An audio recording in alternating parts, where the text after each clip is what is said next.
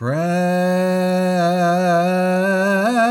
for the salvation of the world and of this city of ours, and of all cities, districts, islands, and monasteries.